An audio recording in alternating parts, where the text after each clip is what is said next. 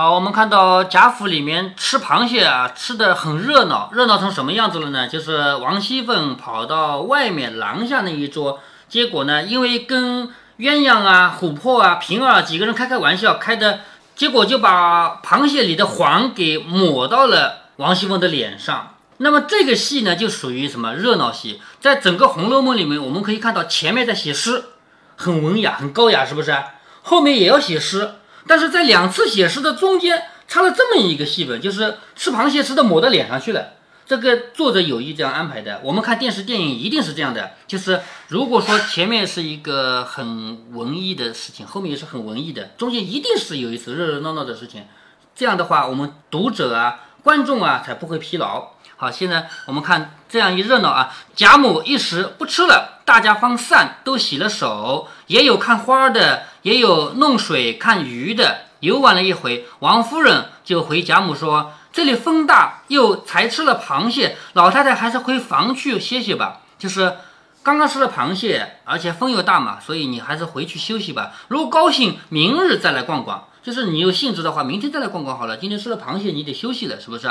贾母听了，笑着说：“正是呢，我怕你们高兴，我走了又怕扫你们的兴。既然这么说，咱们就都去吧。”回头又嘱咐湘云说：“别让你宝哥哥、林姐姐多吃了。”就是对史湘云说这个话。史湘云因为这次是他请客嘛，就是别让你的宝玉和林黛玉啊吃多了。湘云答应着，又嘱咐湘云、宝钗两个人说：“你们两个也别多吃，那东西虽然好吃，不是什么好的，多吃了肚子疼。”两个人答应着送出园外，人就回来，令将残席收拾了，另摆。好，现在要开始写诗了，因为他们之前商量好的，先吃螃蟹，吃完螃蟹以后就写螃写菊花诗，对不对？宝玉说也不用摆，咱们且作诗，把那大团圆的桌子就放当中，酒菜都放着，也不必拘定座位，有爱吃的大家就去吃，散坐的岂不便宜？也就是说，那个席位不要撤掉，我们就写诗，写着写着想吃就去吃吧。宝钗说这话很对。湘云说虽如此说，还有别人，就是这里毕竟还有不是我们一起的人嘛。因命又另摆一桌，捡了热螃蟹来，请谁呢？袭人、紫娟、思琪、世叔、入画、婴儿、翠墨。好，这些人还没吃，是不是？是都分别是谁的丫鬟？袭人谁的丫鬟？宝玉的。哎，紫娟。林黛玉的，哎，思琪呢？嗯，不知道。那迎春的，哎，对，迎春的，琴棋书画嘛。世叔呢？探春，哎，入画。惜春，婴儿。嗯，这宝钗的。翠墨。这个谁的？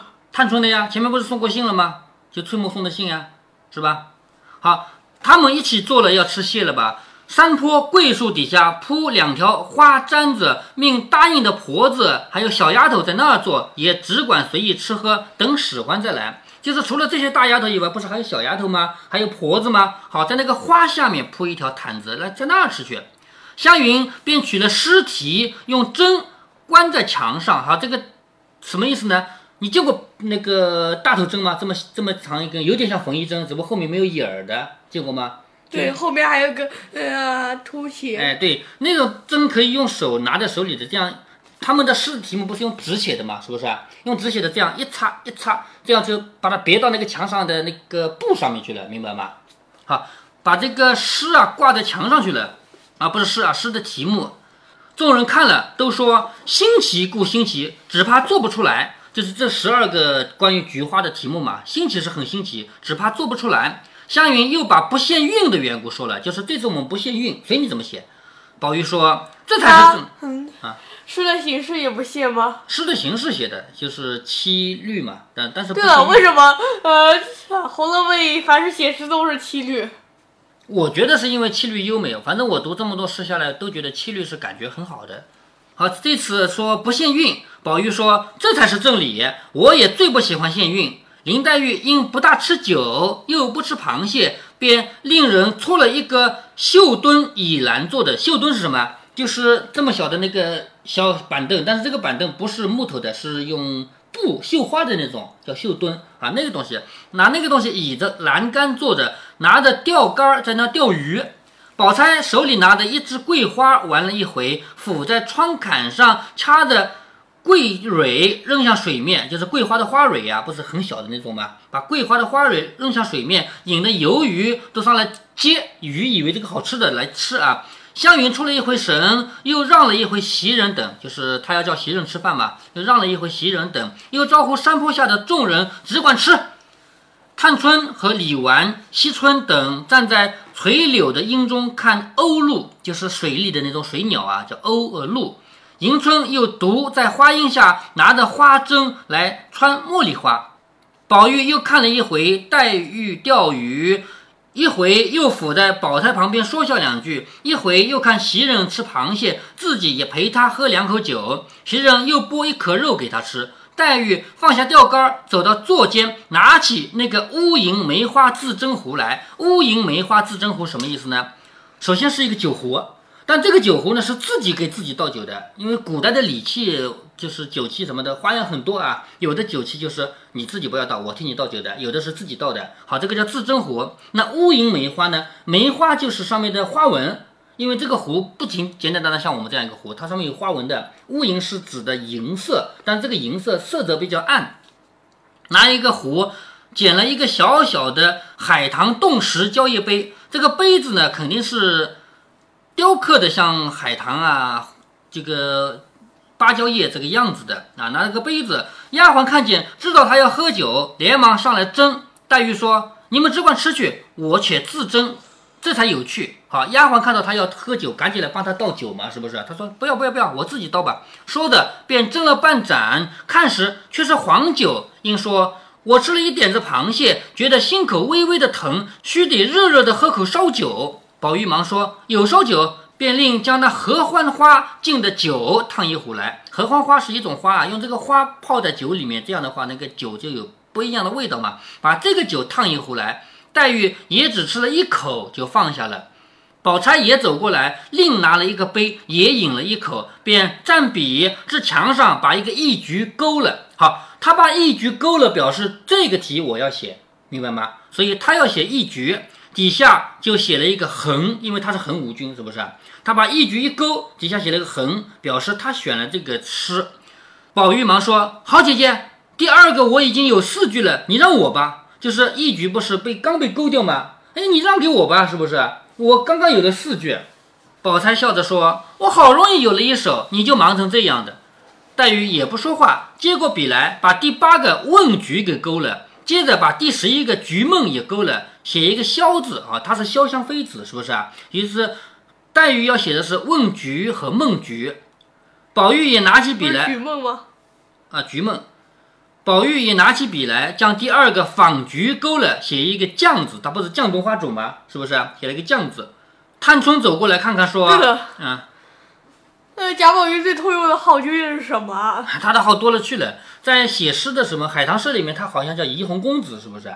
但是他现现在写了一个将字，这也是怡红公子。怡红公子啊，那。”探春走过来说：“竟没有人做战局，让我做这个战局吧。”又指着宝玉笑着说：“才宣过，总不许带出闺阁的字样来，你可要留神。”就是他写了一个将嘛。我们前面说过，我们起外号不允许用闺阁里的字，是不是？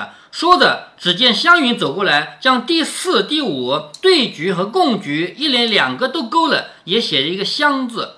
探春说：“你也该起个号，就是你怎么能起湘云的湘啊？是不是？你也要起个号。”湘云笑着说：“我们家里如今虽有几处轩馆，我又不住着，寄来了也没去。就是我们家确实有几个馆的，可是那不是我住的呀，我拿来起什么名字呢？”宝钗笑着说：“刚才老太太说你们家里也有一个水亭，叫做整霞阁的，难道不是你的？”就是那是你们家的呀，老太太家不就是你家吗？是不是？老太太小时候她的老家有一个整霞阁，那不是史家的吗？对不对？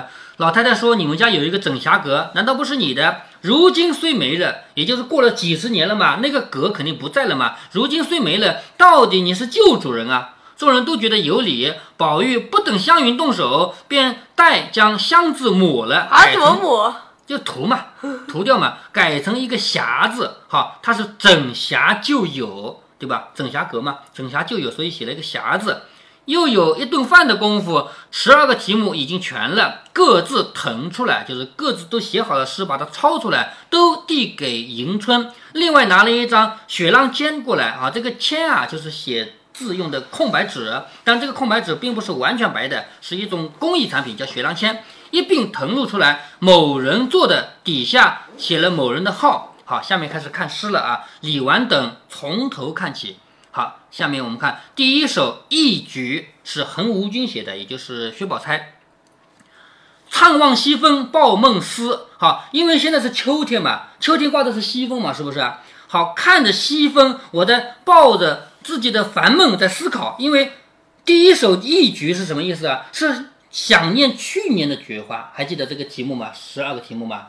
想念去年的菊花，所以他说怅望，就是怅是不太开心的意思。看着那个西风啊，我抱着自己的愁闷在那思考。了红尾白断肠时，了红就是秋天的一种植物，鸟啊变红了。尾呢？尾你见过的那个上面开的那个白的花，你见过吗？有一次我拿给你玩过的那个芦苇花，还记得吗？顶上是白的吧？了红尾白断肠时，断肠时指伤心的时候。空离旧府秋无际，哈，离和府都这两个都是典故。我前面不是说到陶渊明吗？是不是？陶渊明他的经典的句子“采菊东篱下”，就是他家自己家东边那个篱笆下面有菊花，是吧？那么府呢？府呢是一块小田地，叫府啊。空篱旧府秋无际，就是空空的篱笆那儿没有菊花。还有当年的那个府啊，那个田啊也没有菊花。秋天来了，可是没有秋天的样子，明白这句吧？空篱旧府秋无际，瘦月清霜梦有之。就是月亮看起来瘦瘦的，因为月亮不是有有的时候是弯弯的吗？好，清霜是秋天下的那个霜啊。可是我做梦也有感觉，什么感觉呢？我想寻找秋天的感觉，我想去找菊花，明白吗？念念心随归雁远，归雁知道的吧？雁要南飞了，是不是？好，我心里想着想着这个事儿，我心就像雁一样飞远了，因为我一直在想着菊花。料料坐听晚沾吃。好，这个瞻是什么意思啊？就是坐的那个地方啊，就是我在那个无聊的坐着听听晚上那个声音啊，听得自己都吃了。谁怜我为黄花病，未与重阳会有期。黄花就是菊花，谁知道我为了黄花，为了菊花，我都得病了。我想念它，未与未就是安慰，安慰的话，什么重阳会有期？因为到了重阳就会有菊花开了，是不是啊？我就安慰自己，到了重阳。花就会有好，这首诗你感觉出薛宝钗的将来的命运了吗？感觉出来了吗？呃，空离旧府秋无际，瘦月清霜梦有知，有这个感觉吗？将来薛宝钗是什么命运？呃，孤独一生。哎，对呀，薛宝钗名义上她嫁给了贾宝玉，可是贾宝玉离家出走了，就剩她一个人在家里了，是不是啊？她之前写过一首诗，你还记得吗？是艰辛年年复年年，交手是。艰辛就是那个呃灯谜，哎，对呀，灯谜啊，艰辛年年什么月月吧，是交手是什么日日什么的，还记得吗？那个记得，哎，记得吧？你看这里啊，怅望西风抱梦思，我看着西风吹过来，西风是秋天的风，我在那烦闷，我在那思考，了红尾白断肠时，断肠就是伤心。空篱旧府就是篱笆也是空的，田园也是空的，秋天的痕迹都没有。瘦月清霜梦有之，瘦瘦的月亮就是那个感伤的、让人感伤的弯月，还有清霜，秋天下的霜，梦里都有感觉。念念心随归雁远，我的心都随着那个雁给飞远了。料料坐听晚沾吃，谁怜我为黄花病？特别这句，谁可怜我啊？谁知道我啊？为了黄花，我都生病了。未雨重阳会有期。这个感觉出来了吗？感觉出来。哎，对，就是薛宝钗将来的命运，是不是？嗯。她将来就是要守空闺的吗？啊，不叫守空闺，她嫁人以后就不叫闺房了啊，这将来就是要守空房的嘛，是不是？好，下面一首是怡红公子的访菊，因为一菊以后就是访菊嘛，我思念去年的菊花，我就要去找菊花了，是不是？第二首是贾宝玉写的，怡红公子写的啊，说。闲乘霜晴是一游，闲着我乘什么双晴？双晴是什么？就是下过霜的那个天又晴朗了，其实就是秋天嘛。秋天才会下霜，是不是？闲着趁着秋天的晴天，我出去游玩一下，叫是一游。酒杯要盏莫烟留，就。是那个我有酒杯啊，我有这个喝喝药的、喝酒和喝药的那些工具啊，但是不要留我。霜前月下谁家种？好，前面有霜的地方，在月亮下面，我找到了菊花了。谁家种的呀？坎外篱边何处秋？在坎坎就是门槛嘛，是不是？门槛外面的篱笆边上又有一个篱笆，我说到过，篱是个典故啊。槛外篱边何处秋？哪里来的秋色啊？就是谁家种的菊花呀？你看这个对仗啊，霜前月下谁家种？槛外篱边何处秋？对仗的吧？是不是？也就是说，贾宝玉出去找到了菊花了，找到菊花，这个是谁家种的呀？是谁家的呀？好，蜡鸡远来情得得。什么叫蜡鸡呢？就是为了防止我们的鞋子弄脏，咱们现在穿的是胶鞋，就是。塑料的，呃，那个橡胶的，穿的这么高，下雨天出去跑也不会潮，是不是啊？那古代没有呀，对不对？古代用的什么鞋子啊？木头的，那个叫鸡，知道吗？那么那个木头鞋子要防水呢，还有上面还有蜡，所以蜡鸡远来情得得，这个得得是声音，我穿了个鸡在外面走，哒哒哒哒的声音，叫蜡鸡远来情得得，冷吟不尽兴悠悠，我在那儿吟诗。在那个冷的秋天吟诗啊，我兴致还没有用光，我还在那很高兴的啊。蜡鸡远来情得得，冷吟不尽兴悠悠。黄花若减连诗客，修复今朝挂帐头。就是你这个菊花，如果知道我这个写诗的人的心意啊，那你就不要辜负我，你就让我摘一朵挂在我的手杖上面带回家吧，明白吗？这是仿菊，这是贾宝玉的个性。贾宝玉是。向外的，他不会像前面这个一局一样，是像那个薛宝钗那样说将来多么苦多么悲。贾宝玉不是的，贾宝玉是有希望的，向外的，是不是啊？好，这个是第二首啊。第三首《种菊》也是怡红公子写的，说携锄秋阜自移来，携就是带带着锄头到了秋天的这个田园里面啊，自己把那个移过来，把那个花移过来。篱畔庭前故故栽，篱就是篱笆，篱笆的旁边，庭前就是我家庭院的前面。故故栽，故故就是有意的摘下来。昨夜不期今雨活，今朝有喜待霜开，对账的吧？昨天晚上也没想到一场雨以后就活了，因为摘下来的花不一定容易活，是不是啊？可是我摘下来以后，经过一夜，下了一场雨就活了嘛。昨夜不期，不期就是料不到，没想到，没想到雨一下就活了。今朝更开心了，开心什么？带着霜开了，就是下霜的秋天，它开了。对了，嗯，菊花是种下去不久就开吗？这个不是种的菊花，是移栽的嘛？嗯，把那个现成的花移栽过来的嘛，明白吗？冷吟秋色诗千首，醉垒寒香酒一杯。冷的秋天啊，吟就是吟诗，就作诗。冷的秋天在那作诗，那这么好的秋色，有一千首诗，叫冷吟秋色诗千首。醉垒垒是什么？是敬酒的意思。我拿一杯酒，我敬天敬地敬你，这这都叫垒啊。醉垒含香，含香就是这个秋天的花，叫含香。酒一杯，就是我拿一杯酒来敬这个花，明白吗？泉际泥封秦护兮，好之景静绝尘埃。就是这个泉水啊，既然已经被封住了，那我就更加爱护这个花了。好之就是我要知道景静，什么叫景静？静后面这个静就是路，知道吗？井边的路，井边的路没有了尘埃，这个是典故。陶渊明的典故就是陶渊明，他不是我前面就讲到过，他不是不做官了，回家去隐居种菊花了吗？是不是？他有几条路，这是回家的路。这条路既表示这是我回家的路，也表示我奔向自由，我奔向什么清高？因为他不再当官了嘛，不去那个污浊的当官的世界了嘛，是不是？所以这条路后人一直一直在说陶渊明的路是什么？是一条干干净净的路，就是离开这个肮脏的城市的路。好，贾宝玉也用到这个典故了。我知道这个景静啊是没有尘埃的，是干干净净的。好，这是贾宝玉的第二首诗。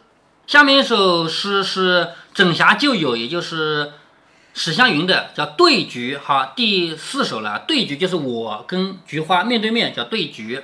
说。别府移来贵比金，别府就是从另外一个田里面，从另外一块田里面移过来的，比黄金还珍贵，因为它不是我自己种的，是弄过来的嘛，是吧？别府移来贵比金，一丛浅淡一丛深，就是这么多的花，有的浅有的深啊，颜色嘛，是吧？一丛浅淡一丛深，萧疏篱畔磕头坐。好，什么叫磕头？磕头就是指的不穿的那个正经的衣服，因为古代人家如果要见客人，就要穿的很正经，是不是啊？但是像陶渊明这样，他用有必要穿的很正经吗？陶渊明不是回归田园了吗？是不是啊？没必要。哎，对，没必要。所以这个也是典故啊。他在自己的篱笆旁边，他用不着穿的很正经，就磕头坐在那儿。清冷香中抱膝吟，在那个清冷的有香味儿的花里面，抱着自己的膝盖在那儿作诗。数去更无君傲世，看来唯有我知音。就是再数过去，没有哪一个比你这么傲世的了。就是秋天大家都不开了，你还开；别人都怕冷，你不怕冷，你在开开花，你是不是很傲世啊？你是不是很骄傲啊？是不是？就是数过去，没有谁比你傲世的了。看来只有我是你的知音。秋光荏苒，休辜负；相对缘宜，惜寸阴。就秋天这么好，这个时光过得这么快，我们不要辜负了这个时光。我对着你这个菊花，相对嘛，是我和菊花对的。相对缘宜，惜寸阴，就是我应该珍惜每一寸光阴，每一寸时光。这是史湘云的第一首，叫《对菊》。下面再来一首供菊。什么叫供菊呢？就是把这个花摘回来，放瓶子一插，供在家里，叫供菊嘛。也是史湘云的。说弹琴酌酒喜堪愁，就是我在那弹琴啊，我在那喝酒啊，我很高兴，是吧？积案亭亭点缀幽，积案就是小桌子，就是小桌子很漂亮的意思啊，叫点缀的。隔座相逢三径路，好，这个三径是什么？三条路，路这个路是露水啊。径是路，三条路的露水，好，跟前面这个贾宝玉用到的典故一样啊。这个径，这里有一个径，都是指陶渊明那个回家的路。陶渊明不当官了，回去了，代表着他从此就变得很干净了、洁净了。因为古人都认为当官是肮脏的嘛，是不是？所以这里用到了三径。好，隔座隔壁的一个座位啊，一个香味儿风三进路，这个香味一直到了这样一条路上面的露珠、露水、露珠。抛书人对一枝秋，就是我把书放开，我不要看书了，我把书放开，我就对着这一枝花，叫一枝秋。为什么说一枝花是一枝秋呢？因为这个花是秋天开的嘛，是吧？双亲纸帐来新梦，就是霜没有了，那个纸就是糊的那个窗嘛，纸上面来了新的梦，就是我晚上做了又做了一个梦。伏冷斜阳已旧游，就是伏就是田园，田园又冷了，秋天了嘛。那个斜阳就是夕阳照着啊，已经旧的有以前游玩的地方啊，已旧游。傲世野营同气味，春风桃李未烟流。好，傲世就是菊花，别的花都在春天开，只有它秋天开，只有它不怕冷，叫傲世嘛。傲世因为什么？因为它气味好。春风桃李未烟流，就是春天那些开的那些桃花李花比不过它的。好，这是史湘云的两首诗。我们从中呢也看到史湘云的个性了吧？史湘云的个性是那种也是向前看的，不会那种忧郁，对不对？是开开心心的那种个性，看出来了吧？好，我们先休息一下。